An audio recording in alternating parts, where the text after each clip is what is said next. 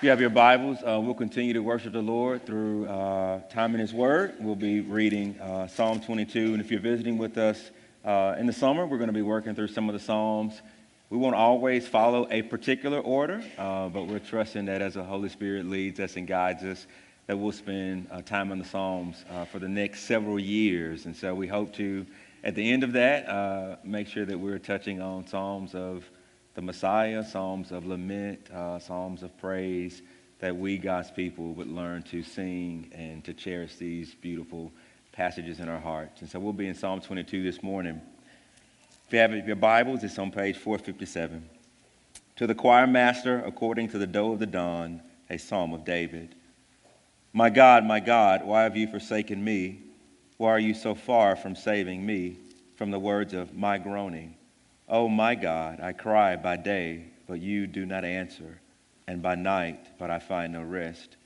Yet you are holy, enthroned on the praises of Israel. And you, our fathers, trusted, they delivered you. No, in you, our fathers trusted, and you delivered them. To you they cried and were rescued. In you they trusted and were not put to shame. But I am a worm and not a man, scorned by mankind and despised by the people.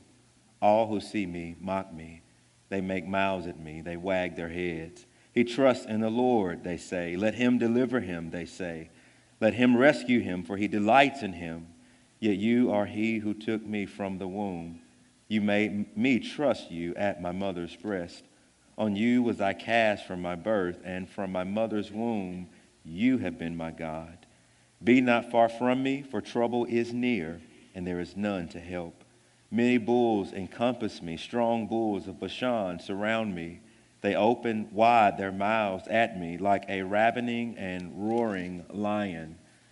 I am poured out like water, and all my bones are out of joint, and my heart is like wax. It is melted within my breast. My strength is dried up like a potsherd, and my tongue sticks to my jaws. You lay me in the dust of death. For dogs encompass me, a company of evildoers encircles me. They pierce my hands and feet. I can count all my bones. They stare and gloat over me. They divide my garments among them, and for my clothing they cast lots. But you, O Lord, do not be far off. O you, my help, come quickly to my aid.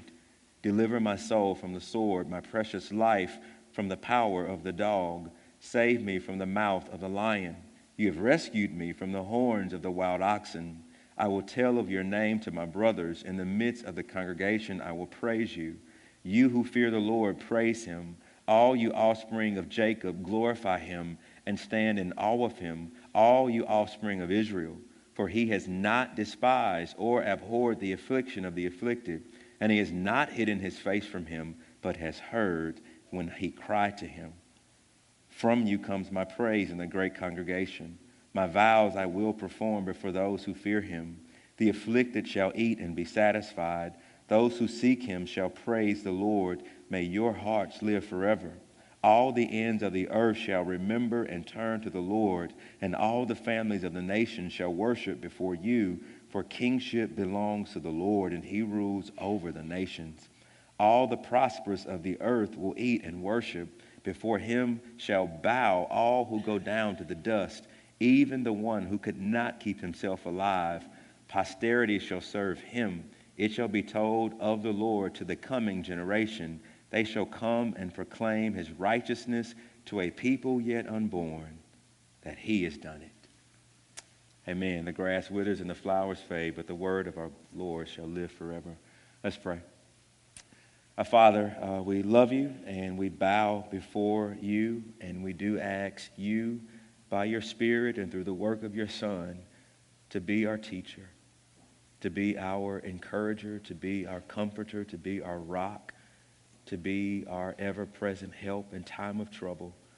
Would you come to your people and give us wisdom and insight that we might behold the beautiful things from your law? I pray this in Jesus' name. Amen every 18 months or so, uh, something we call the total solar eclipse happens.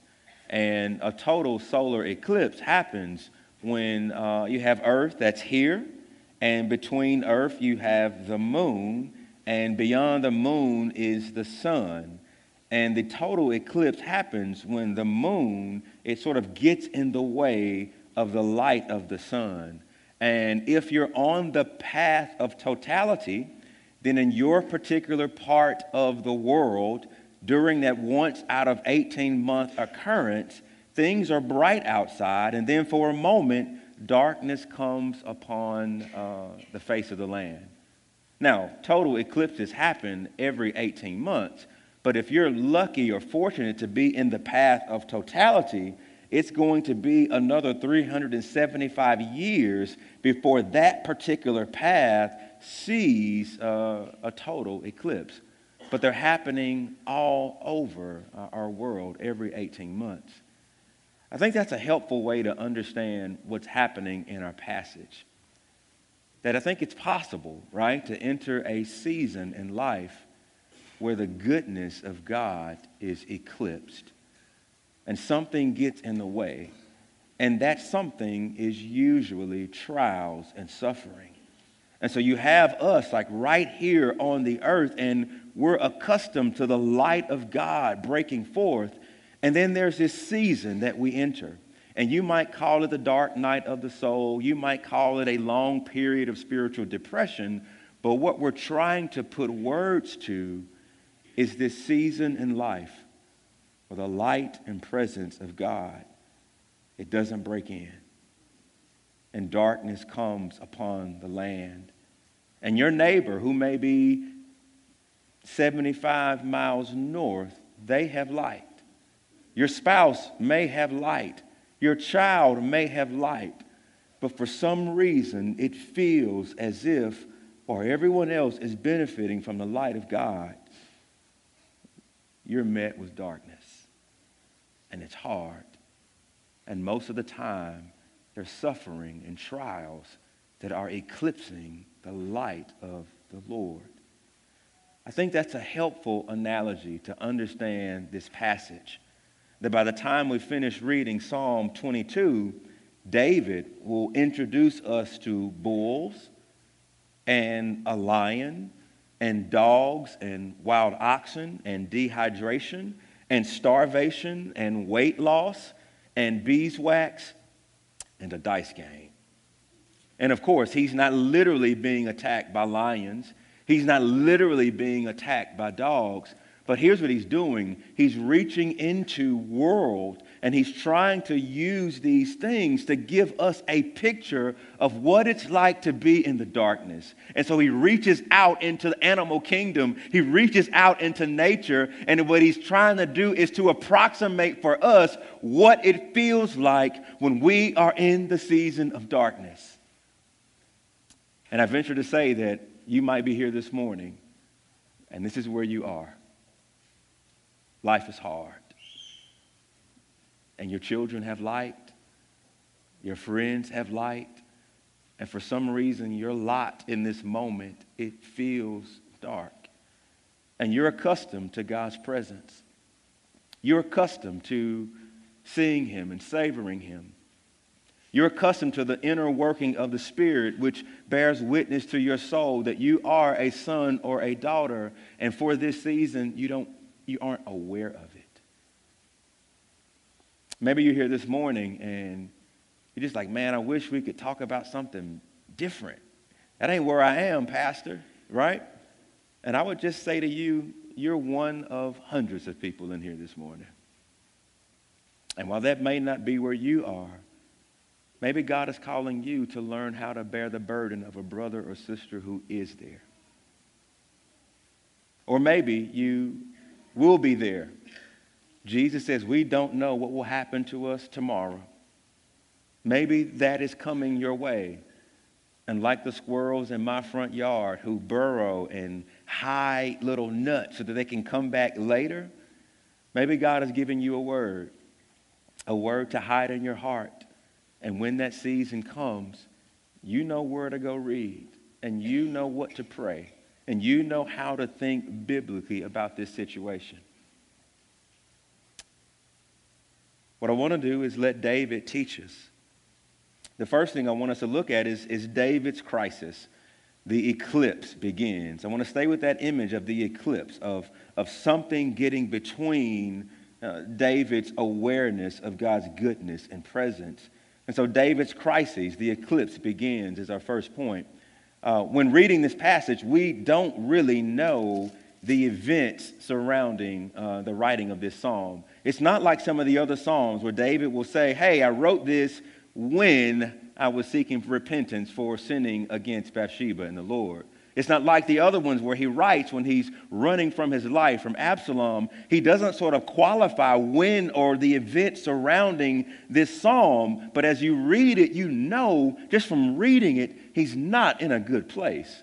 Now, this is a messianic psalm, which means that, that, that, that, that somehow we have to work our way to Jesus. But as Tremper Longman, in his beautiful book on how to read the Psalms, reminds us, he says these psalm, this psalm, even though it's messianic, it still needs to be understood in its historical context.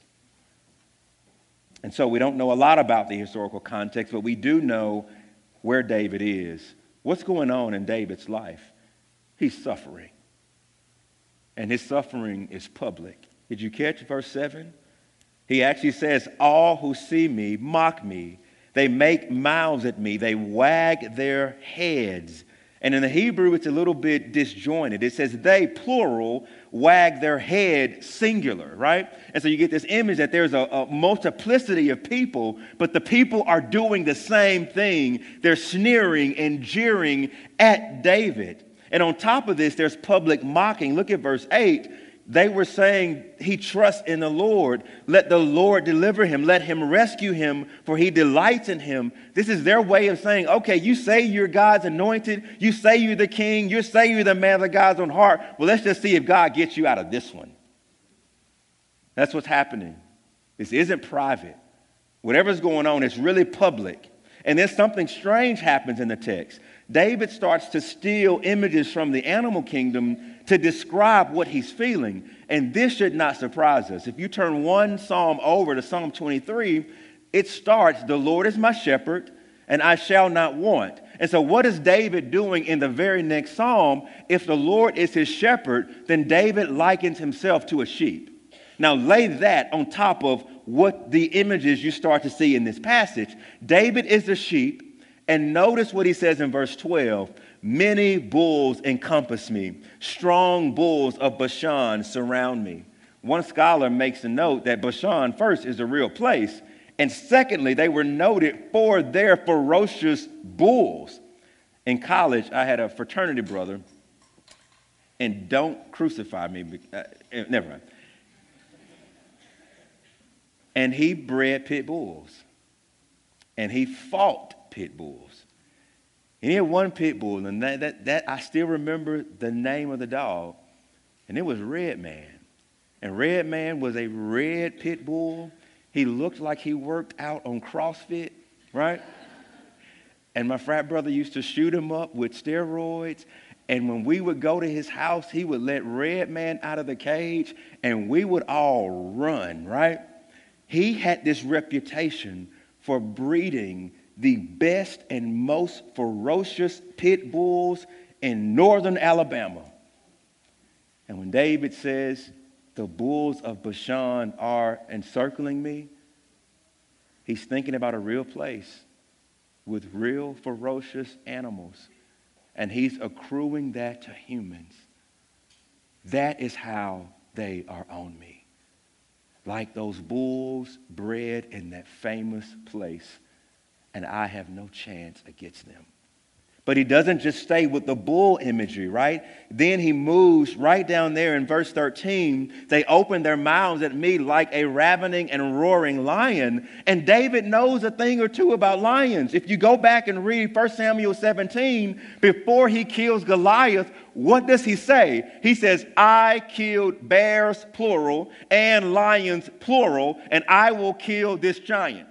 And so when David uses this lion like imagery to describe what people are doing and saying and are, are, are doing to him, he's doing this from a memory of, I, I know what lions are like. They are fer- ferocious and they are vicious and they are strong and they want their prey. I've seen them face to face, and that, that is what it feels like to be in the darkness when everyone around me is talking. Everywhere I go, they're saying something about something I did. They're using their words in their mouths to destroy me. This is what David is saying. And then in verse 16, he shifts from the, the bulls to the lion. Now he's talking about dogs. The dogs encompass me, a company of evildoers encircle me. So you know he's not literally talking about dogs. He says the dogs are the evildoers. But when you see dogs in the passage, don't think about your domesticated pets that you name and that you give your ice cream on their birthdays, right? Dogs did not have that status in Israel. They were nasty. And they were packed like wild hunters. You remember when Jezebel was killed? You remember when they went to go to try to bury her? They said none of her remains were there because the dogs ate it all. That's what David is saying. The people are like dogs. They're wild and they're looking to devour me whole. And then you get to verse 16, it says, They have pierced my hands and my feet. But in the Hebrew, it, it's like a lion, my hands and feet. And we're adding a verb there. But it, it's, again, it's this image that they're, they're, they're getting me, they're piercing my soul.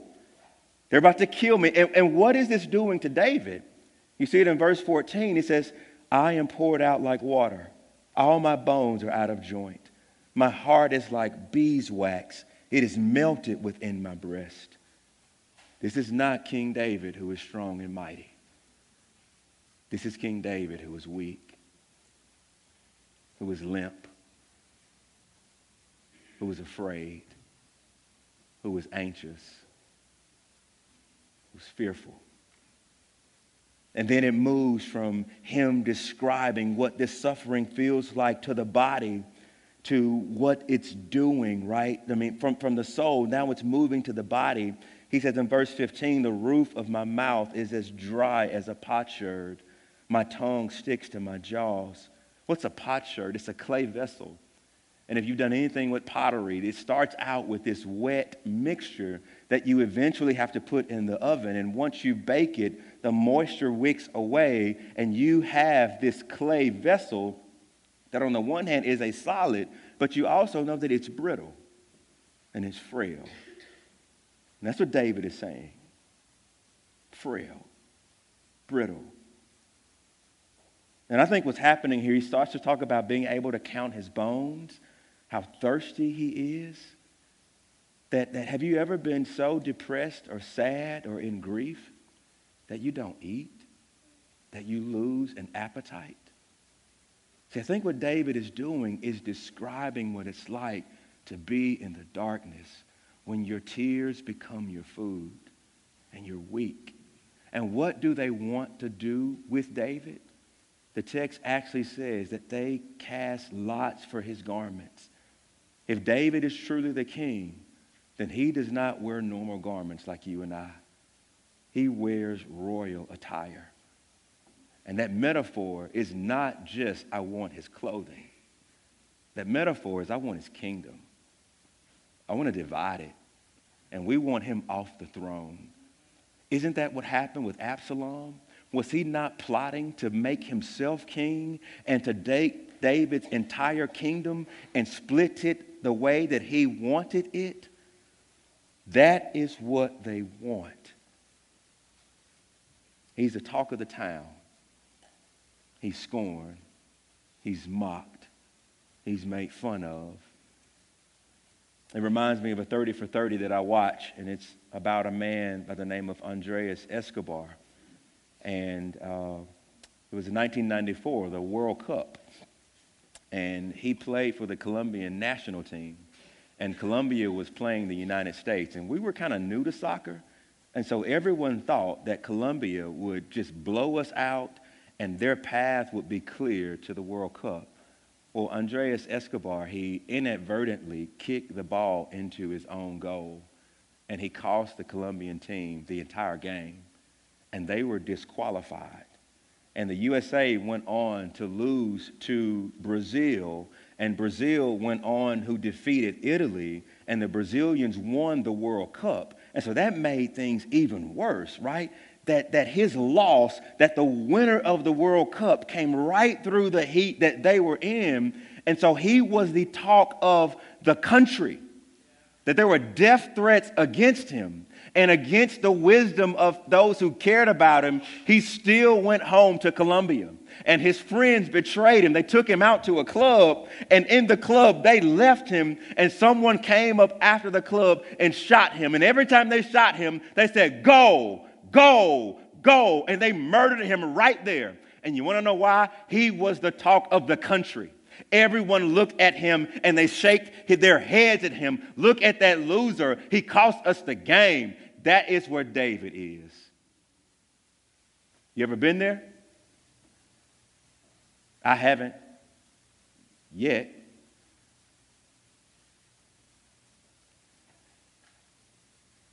We're not presidents, and we're not governors, and we're not mayors, and we're not Davids. But have you done something scandalous or you become the talk of the town? the talk of the church, the talk of your family, the talk of your neighborhood, the talk of your college. Maybe you've been unfaithful in your marriage and word is out, and everywhere you go, people are pointing. Right? Or maybe you're the spouse and your, your, your significant other broke covenant. And now you feel ashamed because you feel like that, that, that what they will say to you, look at them, look at her, look at him. And you feel the shame associated with this thing. Or maybe you got pregnant and you weren't married, right? And you kind of feel the shame because you have tarnished the family name, right? And you feel it, right? And you feel that just this week. And it broke my heart one of our own police officers committed suicide right on 220 over a scandal of an impro- improper and inappropriate relationship with a teenager. And the pastor in me wants to say, I know we can be cruel. And it's wrong, and I don't want to make that right. But there can be light at the end of the tunnel. I want to tell that 16 year old girl, I know it's wrong. And I know what happened is wrong. And Facebook is vicious because people will talk and post. And on top of your sin, you have the public shame. It's a big deal. And this is where David is in the passage. We don't know what has happened, but whatever has happened is public and everybody knows it. This is the crisis he's in. The second thing we see in the passage is the catastrophe. The eclipse is total. As hard as it is for whatever this thing is that has happened back there in David's life, we don't know, but as hard as whatever that is, is, that is not the catastrophe, catastrophe of the passage. What is more difficult than what the people are doing to David? I'll tell you it's what God isn't doing. And this is a key to reading some of the Psalms. You can discern the theme of the psalm usually by the opening verses. And when you look at this psalm, did you notice when David introduces the crisis of the people? It's not down until you get to verse 7. You know what what's most catastrophic in this passage? It's my God, my God, why have you forsaken me? Why are you so far from saving me from the words of my groaning? Oh my God, I cry by day, but you do not answer. And by night I find no rest. In verse 11, be not far from me. Trouble is near, and there is no one to help me. Look at verse 20. Deliver me from the sword, my precious life from the power of the dog. That what you see David is doing, he is saying that trouble is near. It's real and it's hard. But you want to know who's far away? Who's far away from him in the time of trouble, at least how David feels in this moment. is God. Trouble is near. My name is being tattered in the streets. Look at what I've done. Look at what they're saying. And to make matters worse, where are you in this situation? You see, I think that's what makes suffering alone so difficult. Trials by themselves are enough, but when you suffer alone, it's worse. And that's why the Bible constantly says, bear one another's burdens. Don't let your brother or sister endure the hardships of this world alone. What they need in those moments are people and the work of the Spirit to be near. And what's worse than trials alone? It's when the person who has been there in the past doesn't show up. And that's what David is wrestling through. He's saying, Look, you've been there. When Israel called to you, you answered. But here I am calling to you day and night, and you're not here. And so, what's worse than that when you're alone and no one is there, and the one who used to be there isn't there? And then, what's even worse than that when they know you're suffering and they still don't respond? It's like sending the SOS text, baby girl, I'm about to lose them. I'm, I'm, I'm done with life. And your friend reads your text, and a little bubble pops up, and you know they read your text, and they do nothing about it. How does that feel? And then you drive to their house and they are in the house like kicking it, doing, not, doing nothing. And all of a sudden you're like, hey, I need some help over here. And you get nothing. That is painful. It is hard. And what's harder than that? It's what you read in verse 15. I struggle with this verse, Redeemer. He says, My strength is dried up like a potsherd, and my tongue sticks to my jaws. And look at that last verse. And you lay me in the dust of death. Who is David talking to? He's talking to God. What makes this even more difficult is this is not arbitrary. That in your divine providence, you are laying me in the dust of the ground. And God is not a sinner. He's not the author of sin. But Scripture oftentimes speaks of God using and, and, and working behind these bitter providences for his glory and for our good. And what David is saying is the Lord behind everything that's happening, this is you. Your hand is doing this to me. And that hurts when you get that glimpse that the God who runs the universe is using suffering and shame and embarrassment and failure for a good and glory that hurts us in the moment. And that is where David is. This is not the complaining the cry of a complaining servant. This is the sob of a broken hearted child asking, Daddy, where are you when I need you? If you've watched The Fresh Prince of Bel Air, my favorite episode of them all, of them all, is when Will's dad comes back into his life and he shows up and he makes these promises that we're going to go. And then Will packs his bag and he's ready to go with his dad, and his dad doesn't show up. And he says, Uncle Phil, what's wrong with me? Why doesn't my father want me or desire me? That's what David feels right here. Why are you silent? Why are you absent? Why are you far away while your son or daughter is hurting? This is the total eclipse. No light is breaking in. You've been there before? Where you go through the motions. You go to your same spot in your same house at the same time to spend time with your same God. And you get nothing. What does it do to David? He's fighting. Did, did you notice what this does?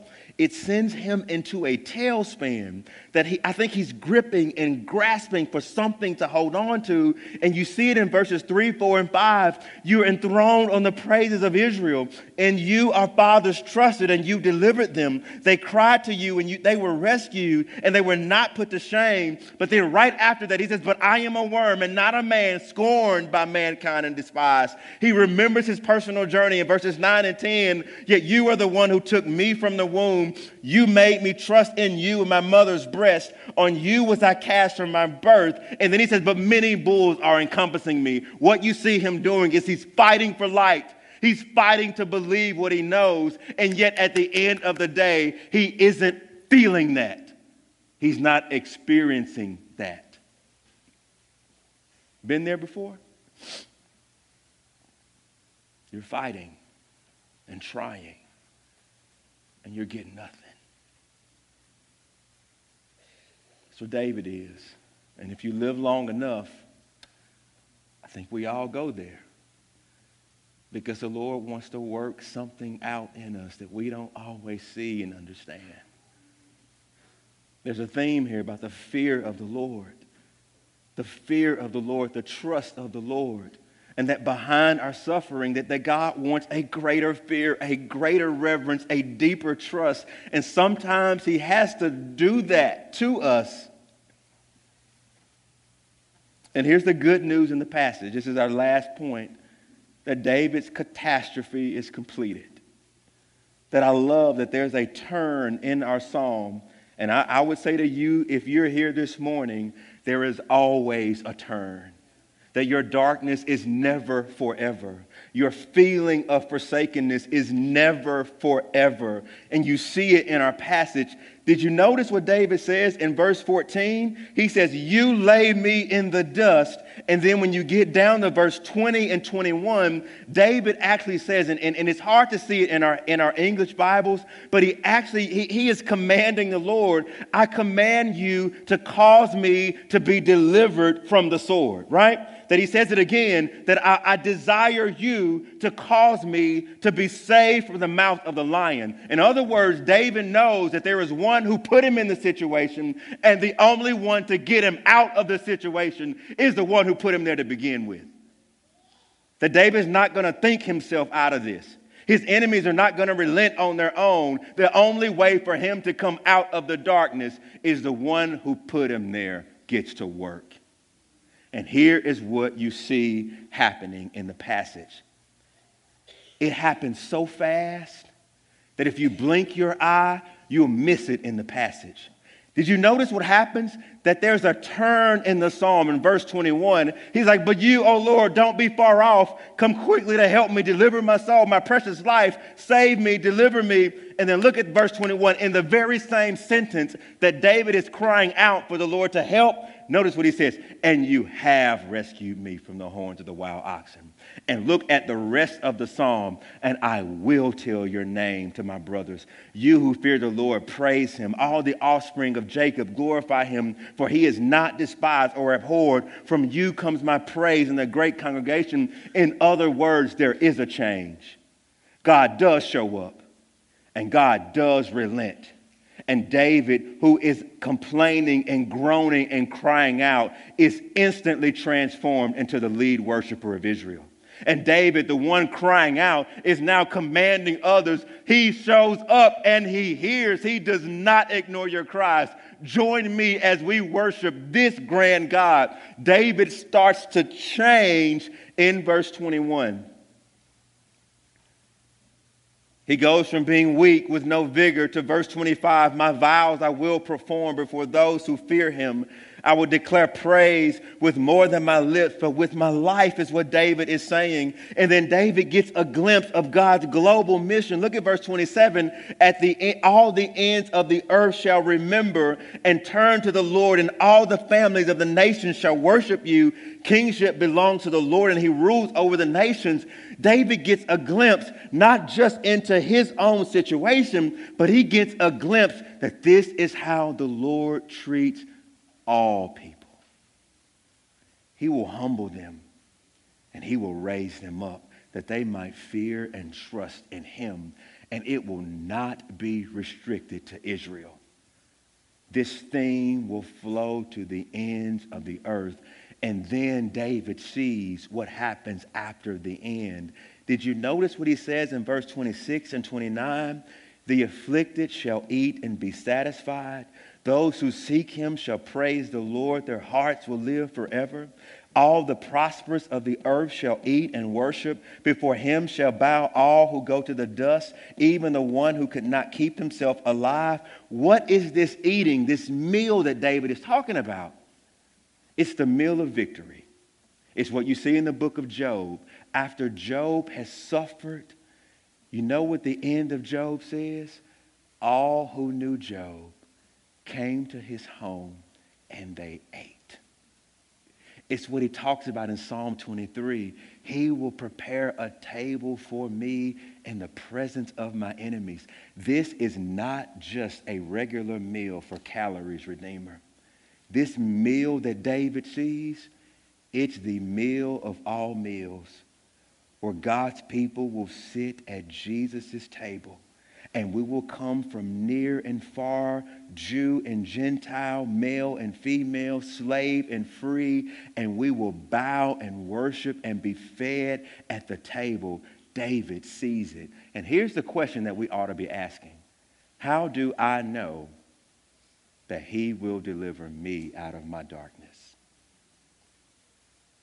I have a pessimist in me that'll say, oh, that was true for David, but that, that ain't true for me. Look at me. I'm not, I'm not like him, right? How do you know right where you are that if and when those seasons come, that your Father in heaven will not abandon you to them? How do you know? Here's how you know. Because while David wrote this, this psalm is also about the second David. It's about Jesus Christ. That the Psalms are quoted more times in the New Testament than any other book. And Psalm 22 is quoted more times than any other psalm. And when it is quoted in the New Testament, you know who it's talking about? Not the first David, but the second David. Did you notice in the words that Fee read? Jesus said, I thirst in order to fulfill Scripture. When David writes about his mouth being dry as a potsherd, when David writes about mighty bulls of Bashan encompassing him, when David writes about the they want to divide up my garments, do you know that all of these things apply to the greater David? That the greater David, Jesus Christ, was the one who was mocked by men and women. He was the one who they wanted to crucify and you free a murderer. He was the one from the cross. They're saying, if you're really God, then save yourself, get down over, off the cross. He was the one who was really thirsty. He was the one that the soldiers had a dice game at the foot of the cross to, to, to, to divide up his garments, right? He was the one who cried out, My God, my God, why are you forsaking me? And he had a right to say that. He had been with the Father forever, never committed any sin. If anyone who deserved to not be forsaken, it was him. And yet on the cross, he could exclaim, My God, my God, why are you forsaking me of all people? And the Father forsook him, Redeemer so that he can ever have open arms towards you and I. He cannot go against the atoning work of his son. His son was the only one who was unjustly crucified and killed. His son was the only one to experience what David is trying to give us in shadows. Jesus experienced it in its fullness so that we are never ever, ever, ever forsaken.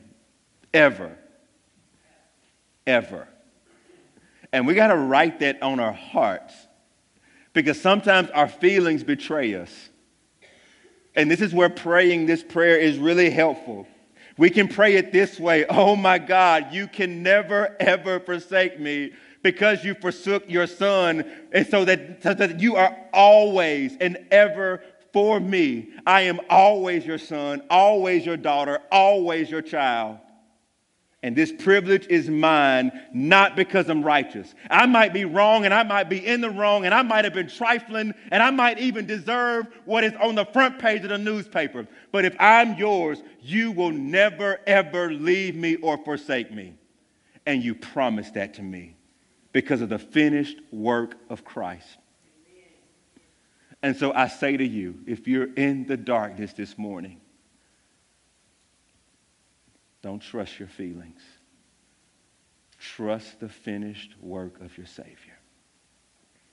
If you're in the darkness this morning, cry out. Your Father hears you and He delights in you. If you're in the darkness this morning, weeping might endure for the night, but joy cometh in the morning. And Jesus guarantees that for you. And so I'll close with these words from a precious song. It is the dark night of my soul and temptations taking hold, but through the pain and the suffering, through the heartache and the trembling, yet I am loved. Might you believe that this morning? You're loved. Let's pray. Father, we bless you, and I pray particularly for those of us who are in a hard season. I pray that the light of your grace, the beauty of your presence, the glory of Jesus might shine into our hearts, and that what we know in our minds will be aligned with what we feel. Would you do this for your glory and your honor? In Jesus' name, amen.